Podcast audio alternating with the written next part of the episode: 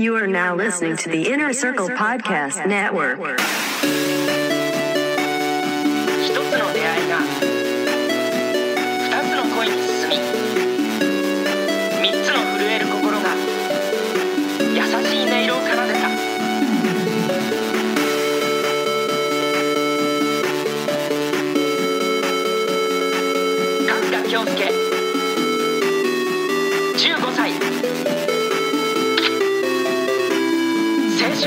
got me.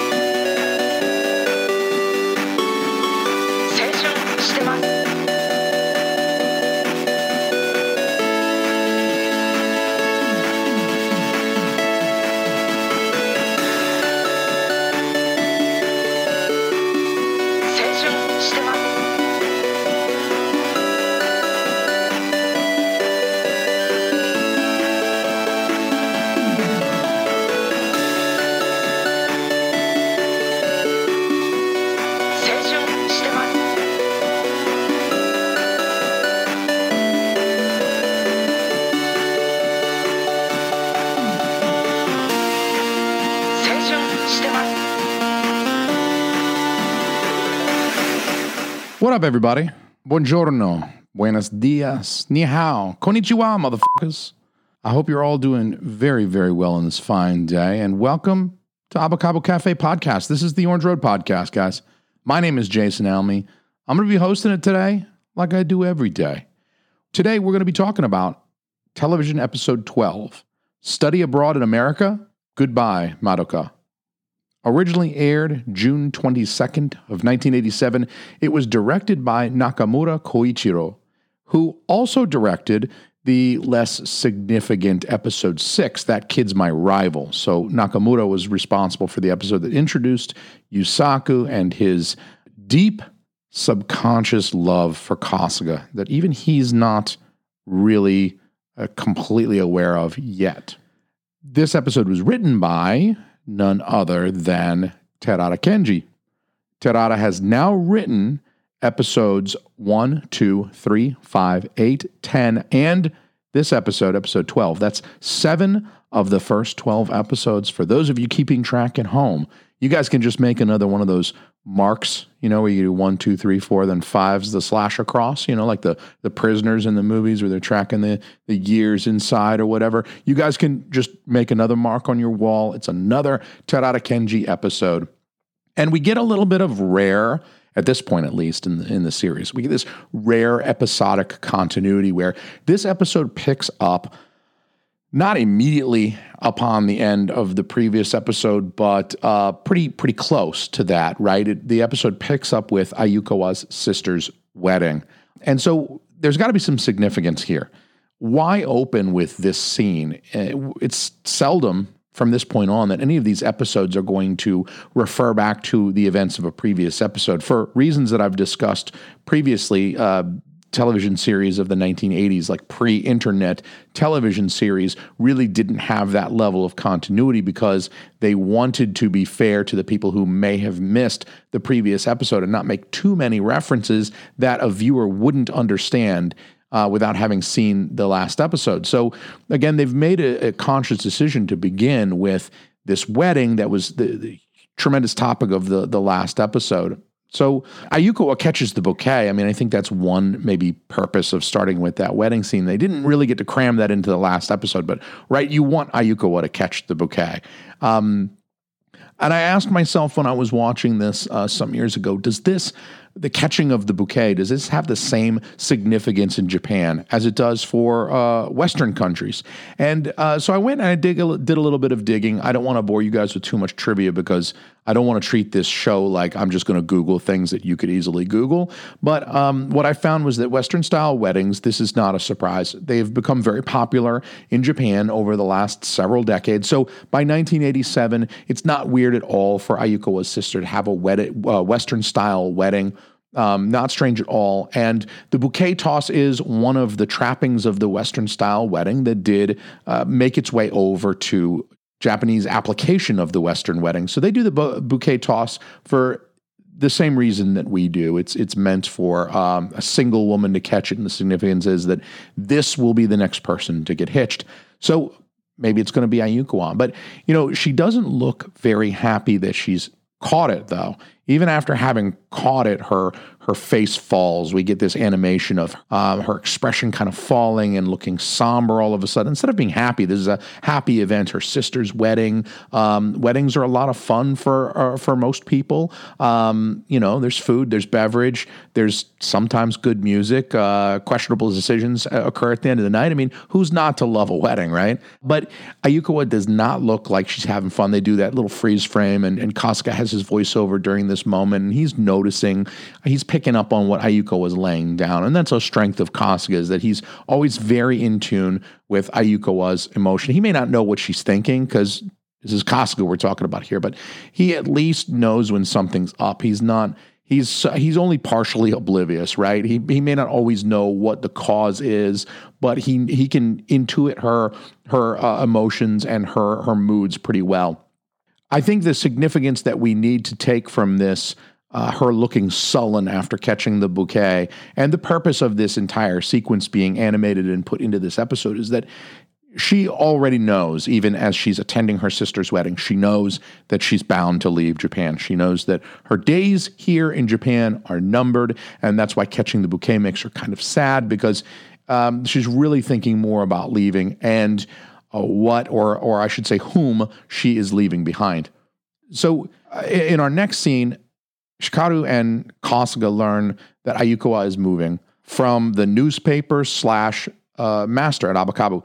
They don't learn from Ayukawa herself. Uh, up to this point, Ayukawa has told no one that she intends to move, that her family is relocating.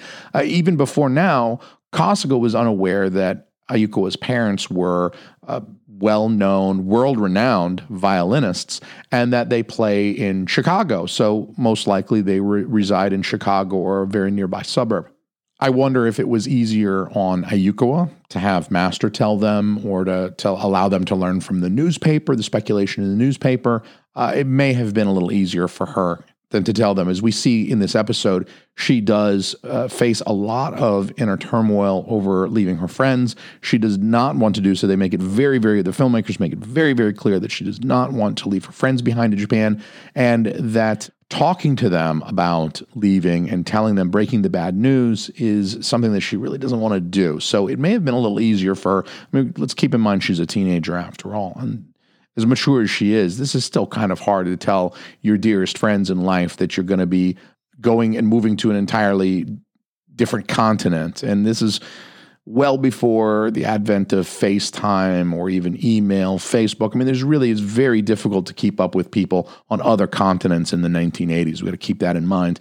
Now, Kasuga having learned this, he he now uh, and for the rest of this episode, he's going to face this inner turmoil and it's it's all about him losing Ayukawa essentially, and so it's reflected in the in the in the very next scene by these storm clouds that brew overhead.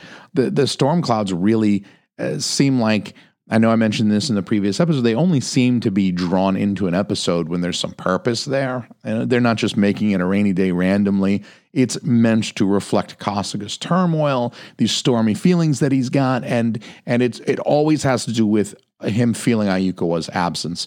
So the rain starts coming in. Kasuga sits down in the rain, and we get uh, another, just like last week, we get another epic insert song. This time it's Wada Kanako bringing us Janina. Classic.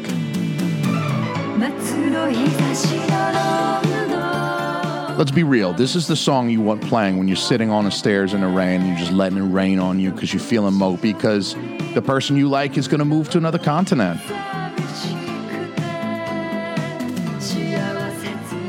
What else do you want to be hearing when, it, when it's raining on you? I think it's the this is this is it for the next few moments. The story um, becomes kind of a music video style. We're, we're hearing Janina play in the background, much as it is right now. We see Ayukawa packing up her saxophone, of all things. She's packing that away. Ayukawa is looking out into the rain. Um, and we get some really good animation here. Uh, you know, the story of this episode, the narrative is relatively simple, right? Ayukawa might be leaving.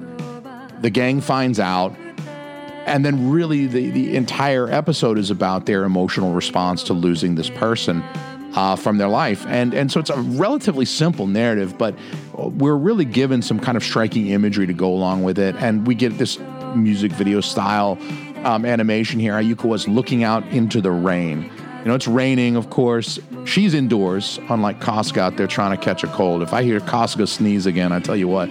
But uh, she's looking out into the rain, and we get this extreme close up of her eyes. But the, the camera is positioned on the other side of the window pane. So the window pane is animated between her and the camera. And so we see those big beads of rainwater on the on the a window pane and they drip down the glass and they look like tears like flowing down her cheeks right from her eyes. But they're really it's the it's the the rainwater but it's like a proxy for this this emotion that she's having. And it's really kind of a cool shot where the beads they look like they're falling from her eyes but they're really it's it's just the rainwater. Now we see Kasuga tossing and turning in bed Maybe he's got the Japanese cold. But regardless, we're cut between Ayukawa and Kasuga, and they're both feeling what appears to be a very, very similar sense of, of this emotional loss.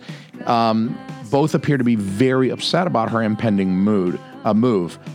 Not shown during the sequences, Shikaru. Nothing is shown of Shikaru during this sequence. So we've got no idea what Shikaru is doing she undoubtedly feels very badly about her her best friend her whole life is moving but we don't we don't see her in it the the, the reason for this again is Ayukawa and Kasuga's story I'm going to talk a little bit about that more in this episode I'll mention that again a few more times but it's it's it's key that they didn't show Shikaru. It was not important for them to animate what Shikaru was doing during this sequence. It was important to give us information about Ayukawa and Kasuga and and what they are doing, expressions of their uh, emotional turmoil during this episode. Now we see a, a pan across packed boxes as the camera lands on a box filled with what looks like Ayukawa's childhood toys, uh, including uh, what looks like the stuffed bear that she consulted with in the Disturbing Sea Experience episode. The, the, the camera eventually lands on a doll and the doll's eyes fall shut. And so this is kind of a symbol of, of uh, the closing of a few chapters of Ayuko's life. A, it's all of her childhood stuff. It's all of her toys that she's grown out of. She's no longer a child who plays with dolls. She has no use for, for these toys that she's held on to, which nonetheless, she's held on to them, surely for sentimental reasons, maybe to pass on to her own child one day. But this is also symbolic of the closing of of her time in Japan. She's moving out of Japan. She's got all these ba- boxes packed, and this is an important shot because this is going to be a, a, a piece of evidence that we're going to discuss at the end of the episode. Now, Kasuga again shows genuine concern for Yusaku when he sees how beat up Yusaku looks at school the next day. Uh, this is like evidence that Kasuga is a good person. He's not petty towards Yusaku. Lord knows the history that those guys have had as big a dick as Yusaku has been to Kasuga over just the last six or so episodes, I'm not that big of a person. Kasuga's a bigger person than I am. I would be petty as shit towards Yusaku. I, I I'm big enough to admit that I would be petty. But, you know, there's another way of looking at it. It's possible that Yusaku getting himself beat up is uh, sort of an intentional ploy on his part. Like if he gets roughed up, then maybe he's able to curry a little sympathy from Kasuga. Now he's got Kasuga feeling concerned about him. He probably noticed in the um, Shikaru is dying episode that uh, Kasuga does kind of express this genuine concern over him, and he's got this like really empathetic nature to him. And so I think Yusaku knows that at this point, and he's able to curry some of Kasuga's sympathy.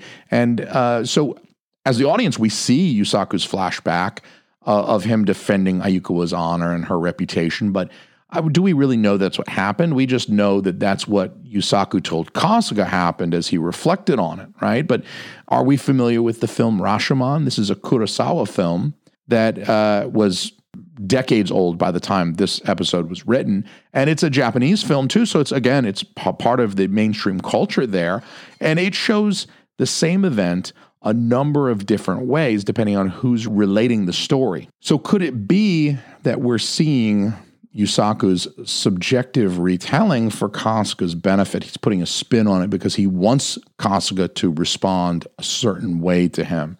I think it's entirely possible that Yusaku told Kasuga what he wanted Kasuga to hear because he wants Kasuga to feel some sympathy for him. It's part of Yusaku's plan, but I think it's somewhat subconscious too. Yusaku only knows that he feels good when Kasuga expresses this concern. So it's not like an overt manipulation, but he knows he wants Kasuga to feel concerned about him. Yusaku reminds Kasuga here not to get too friendly with Shikaru, but not for the reason that we're led to believe, right? Yusaku doesn't want Kasuga getting too friendly with anyone that's not Yusaku. Now, uh, Kasuga can tell that Ayukawa is in a different headspace at school. He he mentions in voiceover that he can tell she's a little bit different, right? I mentioned he's pretty good at, at intuiting her moods a moment ago, but also Kasuga's got ESP powers. Is that the best you can do? Dude, come on, right? I mean, you got ESP. You don't got to be an expert to figure out that she's in a different headspace, that she's acting a little bit differently.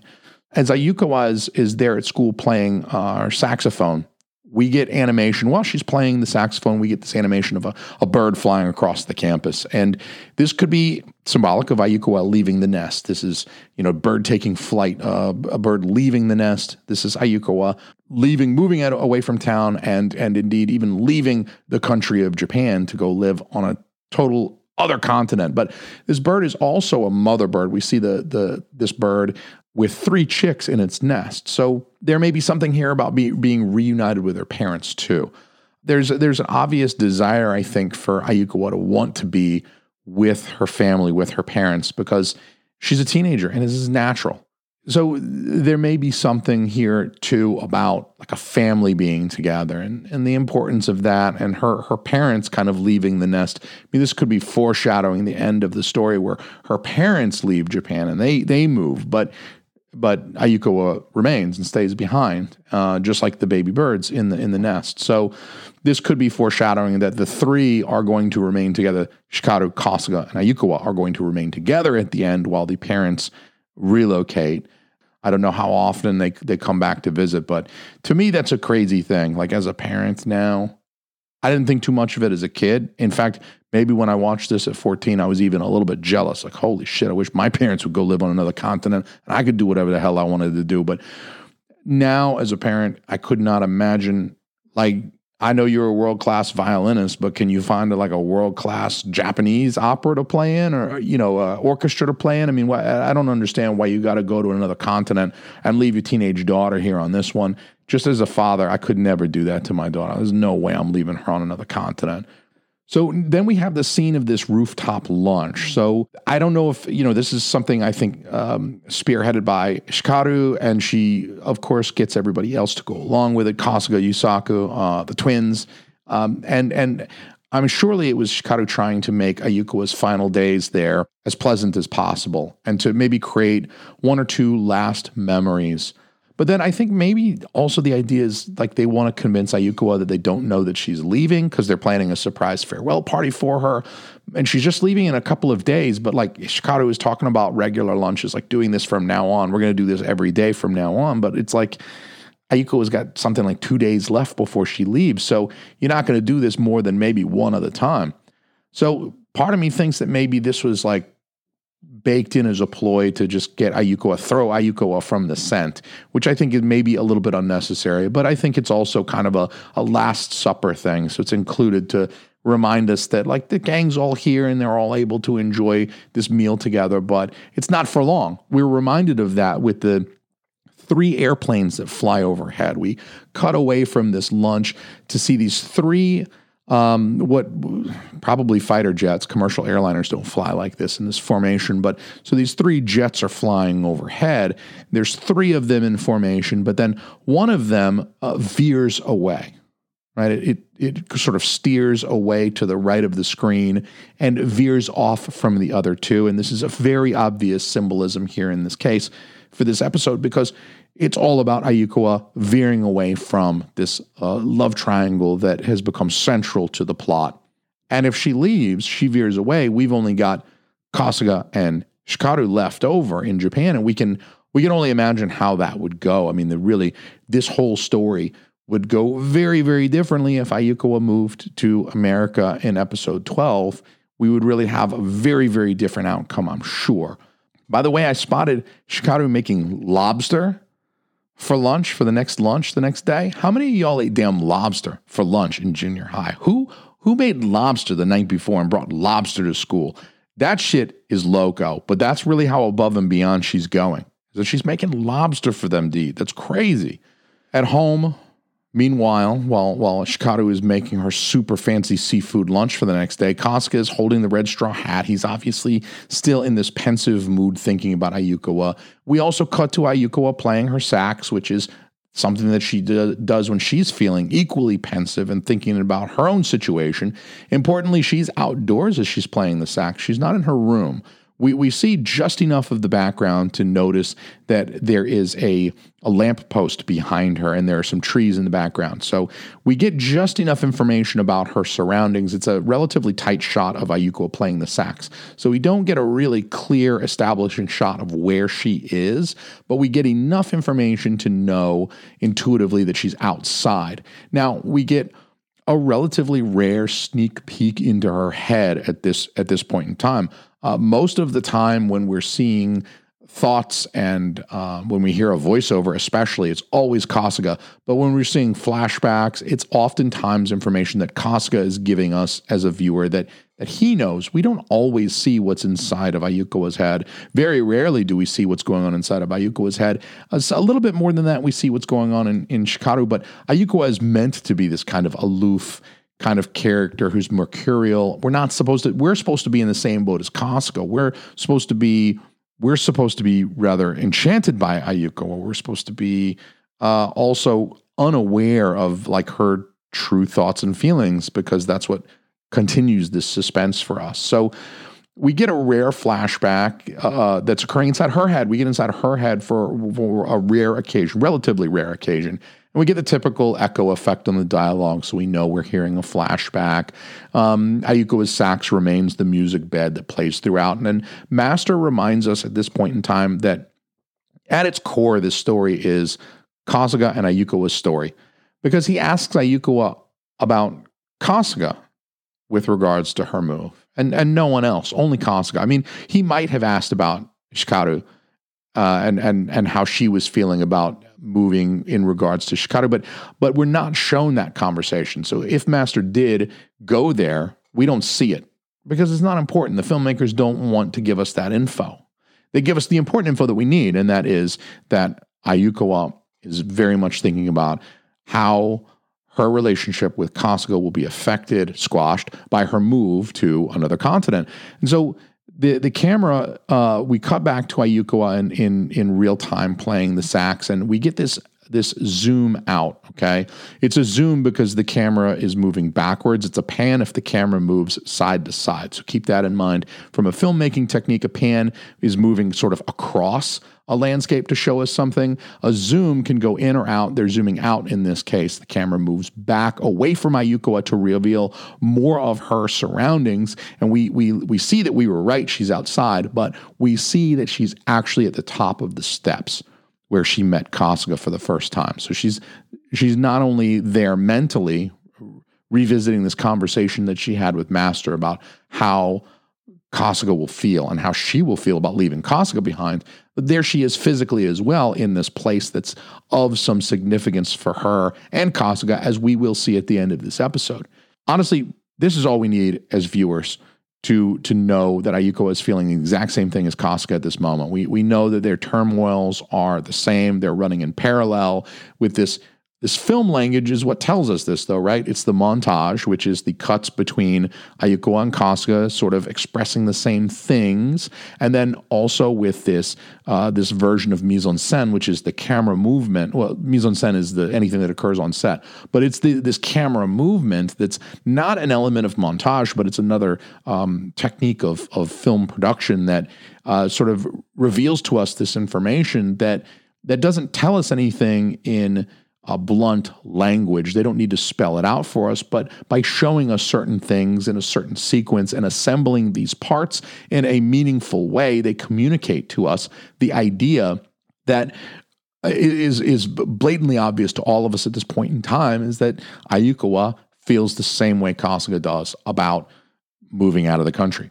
Next, we get a subtle reminder here that these poor bastards have to go to school on Saturday. This is one of them things like yeah, Japan is awesome, okay? But have you considered Ayukawa for a moment that when you move to America and you're in high school there in America, you're going to have Saturdays off too. You're going to have Saturday and Sunday off. I really think that they did not pay enough attention to that particular benefit of relocating to America. And she might have kissed Kasuga's ass goodbye if she knew she was going to get to sleep in on Saturday and Sunday. That's two nights you can go to the disco, lady. That's Friday night and Saturday night, you can go party at the Chicago discos. Not that I'm really sure I'd want to do that in, in modern times. Maybe they were a little bit better in the 80s, but I think I'd, I'd feel a little safer in a Japanese disco than hanging out in um, one of these bars in Chicago at this point in time. But we get this um, establishing shot of Abakabu. It's this exterior shot of Abakabu. It tells us where the next scene is going to be taking place. That's why it's called an establishing shot.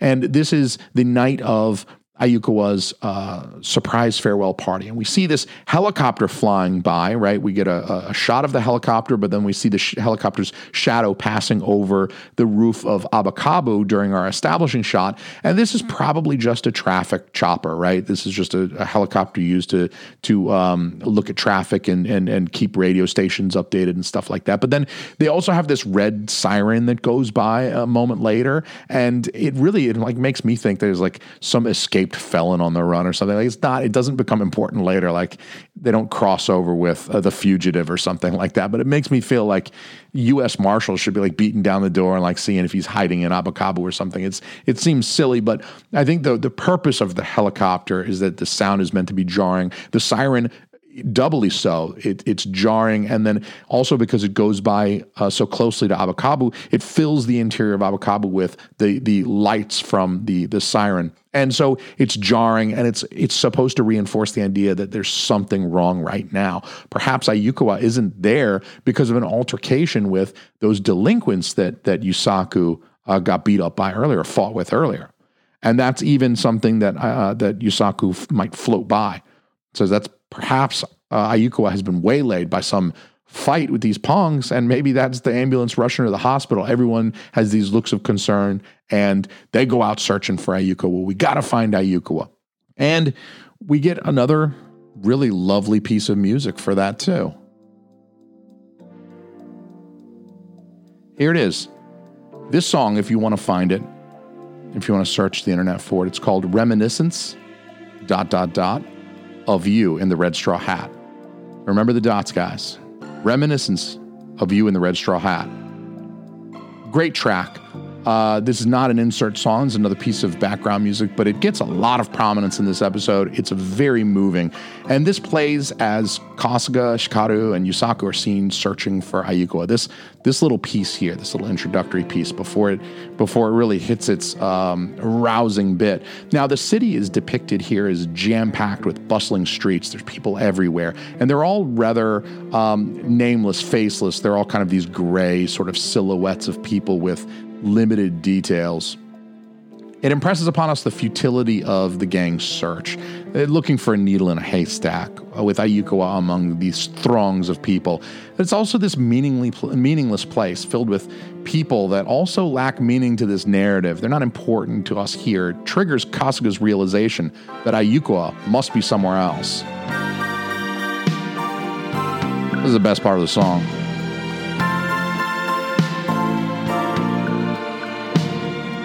And he was right. Ayukawa is actually waiting at Kasuga's place to tell that tells you that she wanted to talk to him without anybody else around. She wanted to have a private conversation with Kasuga. And she must have known that she was expected at Abakabu. And it was still a surprise party thing. She didn't know it was going to be a big farewell party, but somebody had to have been luring her there to Abakabu. And she instead went to Kasuga's apartment. Now, her watch says Asia on it. She checks her watch at one point. And this is this is not supposed to be like a Captain Obvious thing. Like, yes, Japan is in Asia and this story is occurring in Japan. Uh, let me write that down for future reference. No, this is actually a reference to Orient Watch, which is a Japanese watch brand. Um, they were very much active in the 80s and they're still active today. You can buy an Orient watch uh, even now as you're listening to this. And the watch faces say Orient right there where it would say Asia. So I think that Asia is a reference to Orient watches. So if you were wondering what kind of watch Ayukawa and probably Kasuga and Shikaru might wear, they wear Orient watches, guys. Go order an Orient watch. This episode has been sponsored by Orient watches. So Ayukawa's solitary walk from Kasuga's doorstep to the top of the 100 steps contrasts the search that Yu, Yusaku and Shikaru are currently on right now and forces Ayukawa to whisper her goodbyes to the night as she looks down on this city that she's leaving from this perfect vantage point. It's just a great song. I love this one. It's one of my favorites.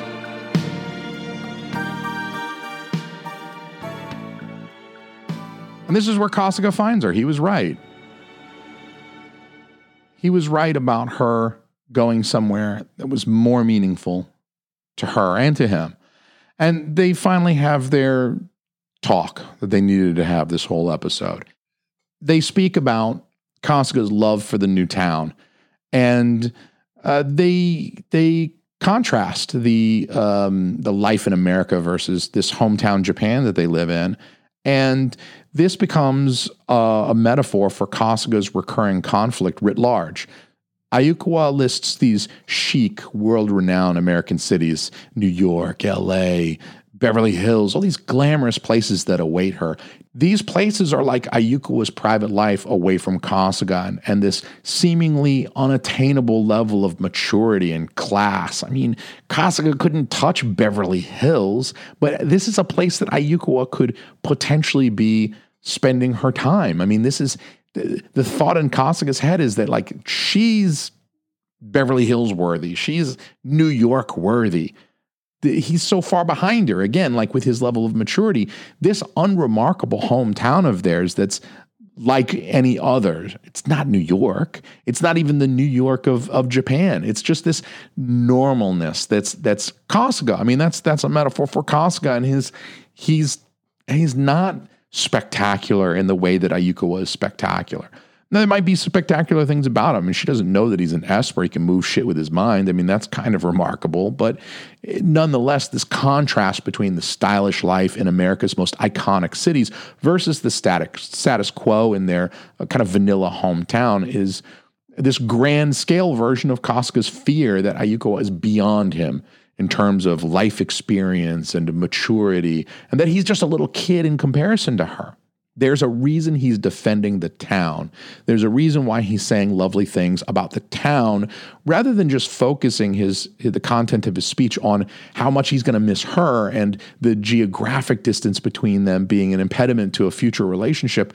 I mean, there's something about her leaving that's we're going to be far away and then there's something about her leaving that's like you're leaving this this life behind because you want this other thing that's not Kasuga uh, it really does become a metaphor for like this whole like this the, all the way up till now these this first 12 episodes this conflict that he's felt and it's expressed itself in the spark colored kiss episode and a few others that uh, you know he's just a kid. And and i do want to interrupt this episode with a quick question for my dear listeners.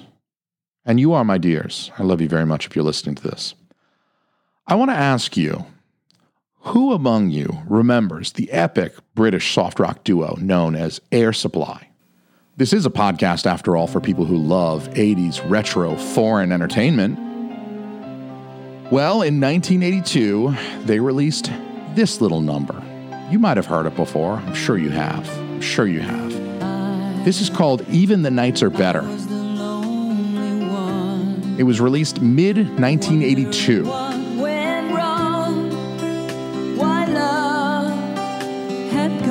May not recognize it now, especially the younger the younger listeners out there may not recognize the song just yet. But I'm sure when we hit the hook in the chorus, you're going to recognize it. You. You're going to think, I've heard that song. My grandma played that on vinyl. Or maybe my mom played that on vinyl in 1982. I used to think I was tied to a heartache. That was the heartbreak, but now that I'm Here we go. Here's where you recognize it. Recognize that? I know you do.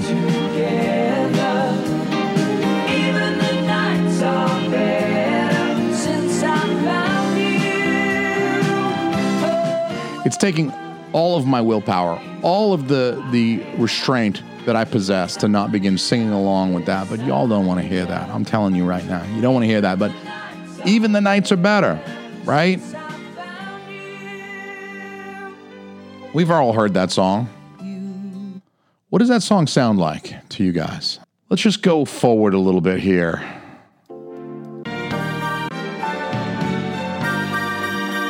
Ooh. That sounds familiar.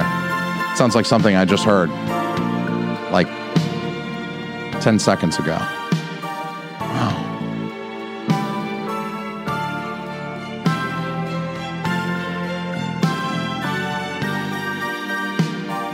Man, I almost want to start singing Even the Nights Are Better right now.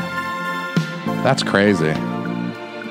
So, I think what I want to impress upon everyone is that the composer for the uh, Orange Road television series, um, Sagisu Shiro, this is our composer for all of the background music. He was responsible for the really the sonic qualities of Orange Road. So th- this is a, a person whose creative contributions cannot be understated to this television uh, program. But I think it can also be said that the man was a fan of Air Supply.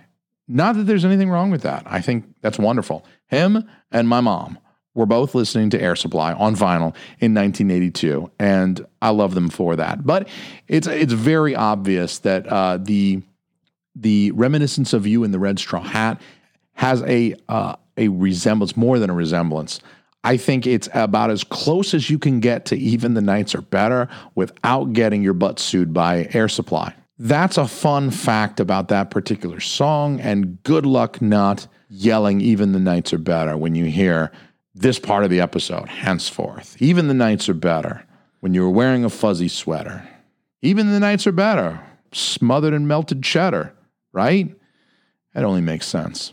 Now, Ayukawa's revelation that comes next that she never planned to move to America, that everyone was silly for thinking that. She was playing a prank on everyone.